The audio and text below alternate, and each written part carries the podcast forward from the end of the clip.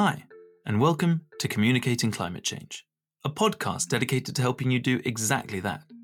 I'm Dickon, and I'll be your host as we dig deep into the best practices and the worst offences, always looking for ways to help you and me improve our abilities to engage, empower, and ultimately activate audiences on climate related issues. This episode features a conversation with climate communications expert and business activist Lucy von Sturmer. It was recorded in February 2023.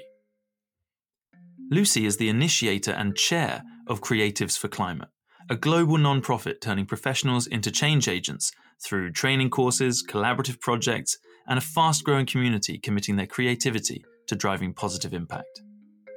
She's also CEO of The Humblebrag, an award winning climate communications agency working to support business leaders and brands in taking a stand on social, cultural, and environmental issues.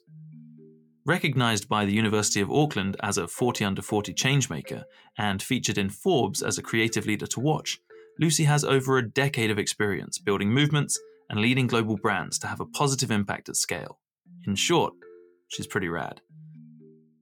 Amongst other things, Lucy and I talked about theories of change, about divesting talent from polluting industries, and how inevitable personal limitations make radical collaboration a weapon of choice in this space.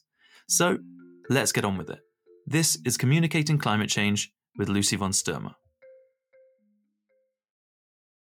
To get things started, let's talk about Creatives for Climate.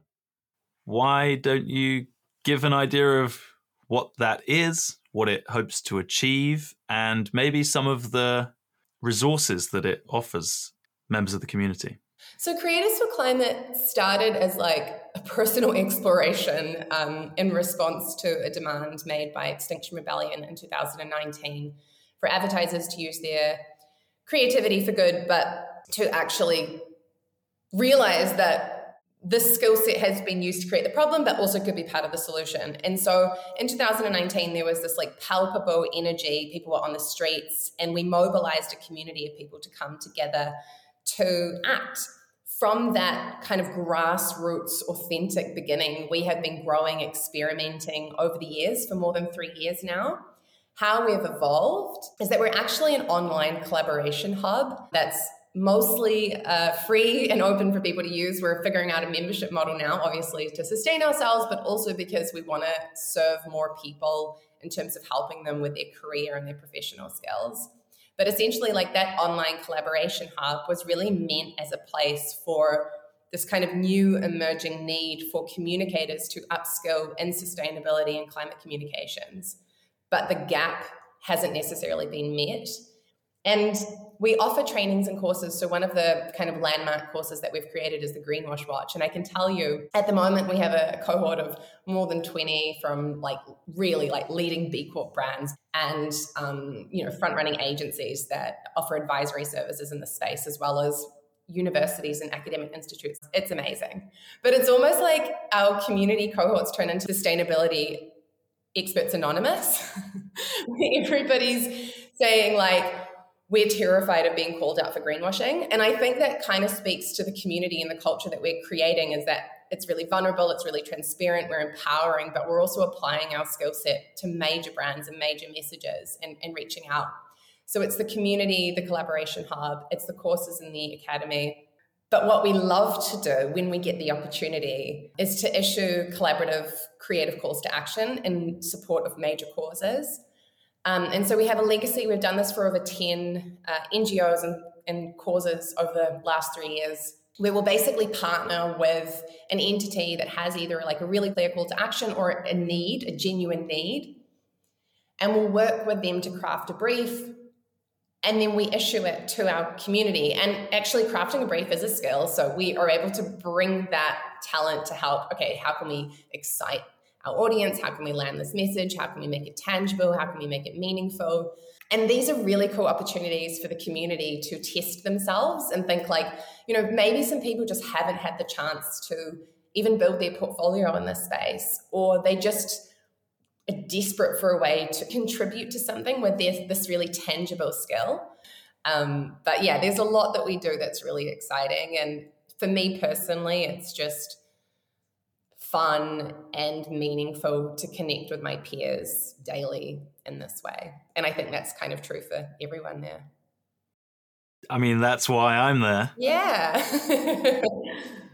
it's been um it's been a rock for me to cling to. Thank you for saying that. It, I mean, I've got lost in this movement. You know, I'm like it's just the energy's there. People, it's like, oh my God, it's truthful. My core team, or like, you know, people that have partnered with over the years, their lives have changed. They've like gone on to do crazy things. So I'm I'm happy to hear that. But like in a weird way, I'm also not surprised because it's just, just just such this need.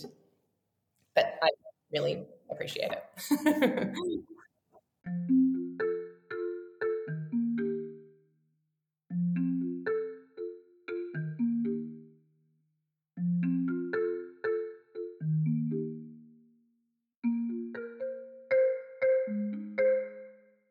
from your perspective, how can communication contribute to mitigating the worst effects of climate change in the first place? Interesting framing of the question. The worst effects, right? Acknowledging that we're probably not going to be able to completely change course. I've obviously been thinking about this a lot, and there are some really like foolproof steps. So the first one is to divest your talent from promoting high carbon lifestyles, hyperconsumption, polluting clients, and the kind of groundswell of energy right now is around fossil fuel clients.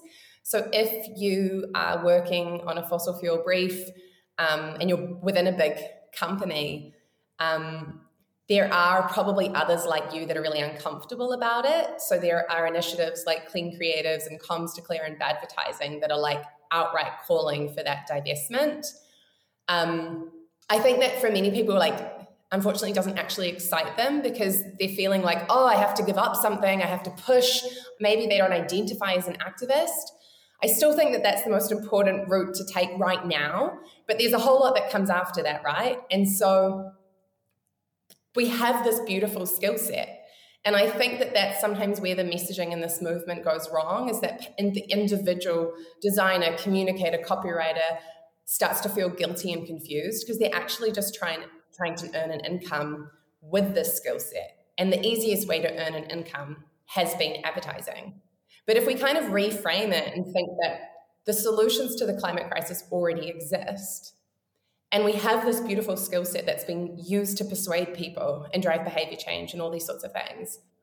So, isn't there this great challenge where we can start to amplify the narratives that we so badly need? And I think what I've recognized is that yes, people are drawn to that proposition, but they're kind of figuring it out along the way. So, like, do I become an independent green creative entrepreneur? Do I join a big sustainability organization? Do I just volunteer? I think there's like many different ways.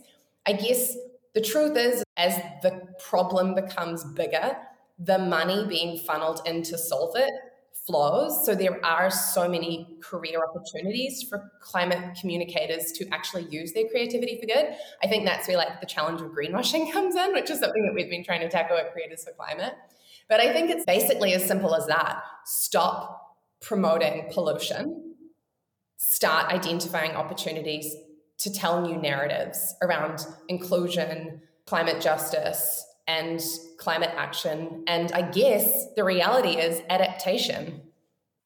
There's often sort of talk about the limitations of communication, one way messaging, the kind of formats that marketing and advertising uh, traditionally prioritize, I suppose, rather than dialogue, community. And so through many conversations I've had with, you know, experts on this from many different fields, oftentimes I come away feeling like, oh, maybe communications as I think about it isn't actually the solution here. And dialogue, that kind of communication, community is closer to where change lies. So, as someone who's run an agency doing one and run a community doing the other, I wonder if you have any reflections on what's more effective to driving change. Gosh, what's your definition of effective? I think that's where it comes into theories of change. I'll tell you about uh, like a little bit the theory of change with Creatives of Climate. I want to attract those that want to do good and then kind of accelerate their knowledge of what doing good means to either radicalize them into activists or normalize activism within the ad industry and, or, or, or connect them directly to these causes to enhance their like personal capacity to drive change within the organizations that they work in or help them in their careers as purpose economy you know impact strategists. Within the humble brag i want to work with front running organizations and typically like i do identify them by the ceos and the leaders what's their mission what's the story that they want to tell and then you know how's the organization walking the talk towards that. I want to help them be more personable cut through the noise excite people resonate get some heart on the table in terms of why they're doing this work and actually like cut through to mainstream media but also other publics. So i would say like within my theory of change at the humble brag it's mission driven leaders can drive the public agenda by shaping stories through the media. And if they can be diverse, even better. It's really hard to find well paying, super diverse, mission driven, super ethical company leaders. So, like, that's not always the case. And that's why I also have my training programs because what I realized is that sometimes the the kind of mid career, early starter, social entrepreneurial visionaries are, are working at a different level. And I want to be able to service them too and like bottom up help them um, access that. So I can't offer them any bespoke uh, representation, but I can expose to them the methodology we use and work with them in groups and cohorts. So yeah, it's kind of two agendas and, and they're not so distinct. I just think that I haven't fully brought in the diversity and inclusion and disruptive young new leadership narrative into Creatives of Climate. And I think that's okay because it's like evident in how we show up and who shows up. From here, it seems enviable. I'm sure you probably don't think so. I think we're like naive 26 year old self that started doing this thought it was really enviable too. There was this meme that came along, and by the way, I don't identify as a girl boss at all. I think that term is toxic. But on the girl boss Instagram page, there was this kind of meme of this girl being like, a girl boss too hard, and now I, I got a real job, and actually people are asking me for things, and I don't want to girl boss anymore. I kind of feel like, yeah, I wanted to run my own business. I don't want to work for someone else. I want to like own the company and I want to global diversity, like everything on every level. I've been trying to do everything to the standards that I would want to see in the world. And I guess it's just too much. You can't fight every fight. And I think that's kind of maybe where I've matured is like, okay, where can I play a role but then you have to let some things go. And that's where theories of change like land you. Like, how do you fit into an ecosystem of other players that are working on this? The beautiful thing that I have to practice all the time with Creatives for Climate is collaboration with other entities and other players also. I invite so many other people that are doing similar things to come in and shine. And I don't see that behavior, like that new economy principle of collaboration and partnership replicated in the corporate world. And I do think that it's a fundamental value that is needed, like whether you're an individual, business, government, you need to collaborate on these issues. And so collaboration is actually a really hard skill to learn. It's not that like I'm just a really good person and I love to collaborate. I actually think that's a really naive notion of collaboration because it almost infers some sort of moral superiority. Most people are good people and like to collaborate. I think real collaboration, from my experience, happens when people can identify clearly this is what we do, this is what we want to seek, but this is what we don't do, and this is where you could be of service. It's actually really hard to have those conversations, but once you can, it's so awesome because like partnerships grow. And so the skill that I've had to learn is to A, make it super specific what role we can play, want to play, but then how we don't go beyond it and where we're creating space for others. Um, and so this notion of radical collaboration for me kind of underpins a lot of the change that I think we need to see.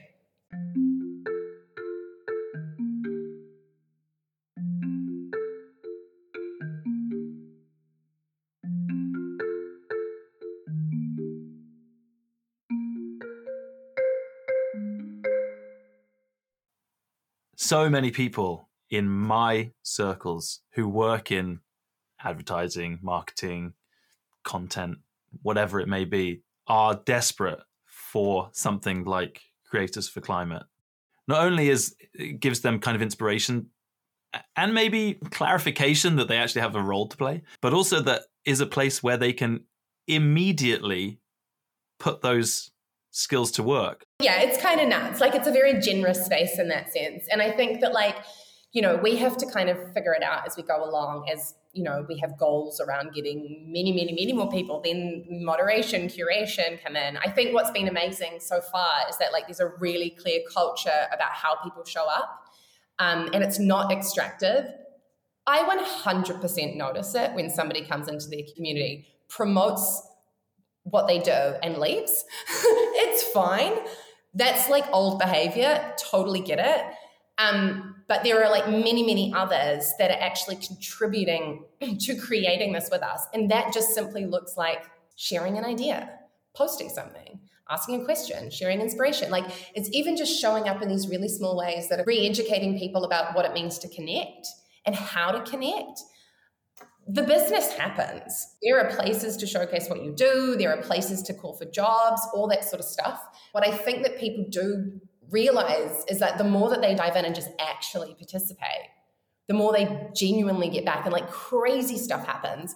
The biggest gift they can do for us that is building this is just making that collaboration visible. You know, I think there's like so many things that kind of happen then in chat rooms and stuff. If they can just let us know, that's kind of a reward for us we've thought about like, oh, should we be noting all the projects and the collaborations? And it's like, no, there's just too many. And that's beautiful. And people know that. And it should be fun. And, you know, people should should also be able to show up in whatever way they want, whatever way they have capacity for. So I also just want to like underscore everyone is welcome. And, you know, we're creating a culture where you're welcome to participate in some places, but it's also it is it is a resource, it is a tool, and, and just showing up, you know, brings value for us.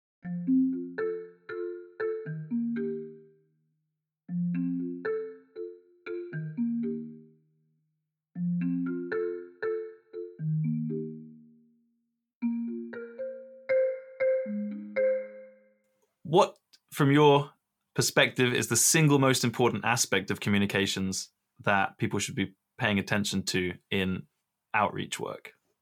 the clients they represent, the messages they tell. There is like a growing responsibility for communicators to take ownership for that. Um, and I think in the past, maybe people just kind of leaned on, I just bring the craft. The message is not my responsibility. So I would say that, like, number one, that would be it. Harriet Kingaby, she described marketers and advertisers as uh, architects of desire, which I think is a nice way of thinking about it in terms of changing what people think they want and who they are and how they relate to themselves. I remember having this very like bored moment in my life as a 13 year old girl. And the only thing to do in my boring suburb was pretend I was older than I was and tried to buy cigarettes. It's a whole other story. Or get enough cash to go to the mall and buy something because like the mall and buying was my hobby. And that wasn't my fault. That was the conditions with which I lived in terms of the landscape, the narratives I was buying into in terms of the terrible magazines I was reading. Um, and there are a lot of people like that. This idea that shopping is fun, like shopping sucks. like, what?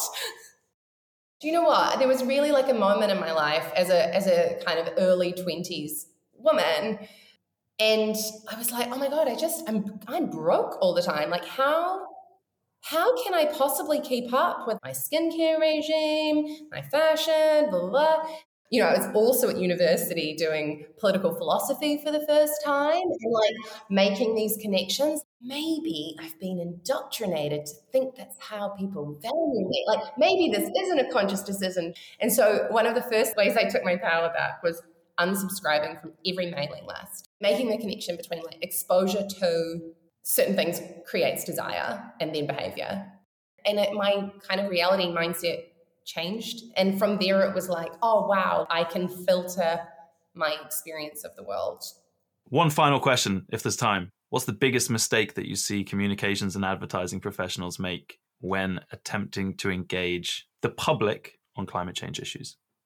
Well, if I can like reframe the question a little bit towards what's one of the like messages that I think is failing in mobilizing people around the climate would be any sense of superiority around wake up, we're awake, you need to do something. I think if you want to mobilize people, they need to feel like they're invited to be part of the conversation. I think it's actually meeting people where they're at and letting people feel like they're solution holders and that their other concerns are totally valid. And I know where that kind of wake up messaging comes from. It comes from this sense of loneliness that people have on this journey that we need to kind of just attack. And the system doesn't work. But I actually think that's not a way to engage the majority of people. So, like, from a kind of campaigning point of view, I would say that that would be one of the, the messages I would reframe and the modes of like engaging people I would change. Um, but your original question was actually about like marketing and advertisers I think that like climate communications in general, I think if, if you're if you're the mouthpiece for like a smaller brand or an entity that has a legitimate place, I actually think that we're seeing some smart campaigns. I just think that they're sometimes like single issue focused. And I think that that's where maybe I'm less interested in like the tactics of the individual advertising and marketing kind of strand versus the impact message or um, you know, some companies have started to appoint advocacy officers. If you really want to be a part of this change, how can you maybe go beyond that consumer narrative to like, here's something we're doing, this is how it sits within a bigger context, or um, this is how we're using our platform to drive change. I think that obviously number one would be like putting any onus on the consumer to solve this, but also misleading them to believe by purchasing your product, you're solving this there is an interesting role for companies to like think or brands to think about like their authentic kind of license to operate going forward. What is the actual contribution to these bigger issues? And then they can have a theory of change too. Can we maybe communicate about that? Can we partner with other organizations? Um, i think like Dopper is, is, a b corp here it's really been interesting. They are very much um, using their brand as a vehicle for talking about wider issues, but also like they partnered up with other companies and brands to advocate for like greater policy change in a certain area. That's really exciting. So I think even like going beyond single brand perspective, I mean, it's just boring. It just doesn't resonate with with me. I'm like, okay, cool, you're a product, but like I'm never going to buy into your narrative unless I see you behaving in a certain way. It was such a treat to talk to Lucy. And I really can't recommend joining Creatives for Climate enough, no matter what your background is. It's an amazing space to team up with others, learn from experts in many fields, and be part of something genuinely positive, inspiring, and meaningful. I've put a link in the show notes, so take a look. Maybe it's a good fit for you. But what stuck with you from this conversation? What can you take from it and apply to your own work? For me, first and foremost was this idea of not being a know it all or somehow taking a position of better than you in any messaging that I might be responsible for. So, staying humble, I guess, or at least remembering to make everything I do inviting. Then there's that signal that cuts through loudest of all at Creatives for Climate to be constantly vigilant of who or what you're selling your skills to, and to actively step back from work that doesn't align with your values. If you want to hear more about that kind of thing, check out previous episodes with Harriet Kingaby and Jenny King. Finally, I guess I'm left wondering what my theory of change is. I ought to figure that out and commit it to paper. But how about you? What did you hear? What will you be taking with you into your communications endeavours? What's your theory of change? Thanks to Lucy von Sturmer for sharing her time and energy with the show. It was awesome. You can find links to a bunch of the things that we talked about in the show notes. Thanks also to you for listening to Communicating Climate Change. You can find more episodes wherever you get your podcasts, or by subscribing so you never miss out. You can find Communicating Climate Change on LinkedIn too, and if you think the series would be of interest to friends or colleagues, why not point them in the right direction? Remember, each and every episode attempts to add to our toolkits to help us develop the skills and maybe even the support systems that we'll need for this pressing task.